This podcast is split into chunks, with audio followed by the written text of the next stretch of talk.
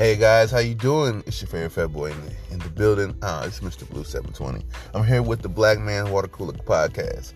Uh, it's a safe safe haven for my brothers and my sisters and my people to come discuss anything that's bothering you.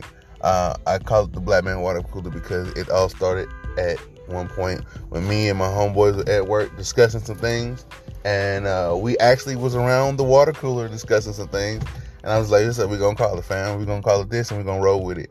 Y'all be safe out here. Y'all come come here, drop a line, uh, question, comments. We always respond back. We love you. Be safe. Be productive. Uh, just remember, you can do anything you want to do. You are the master of your own destiny.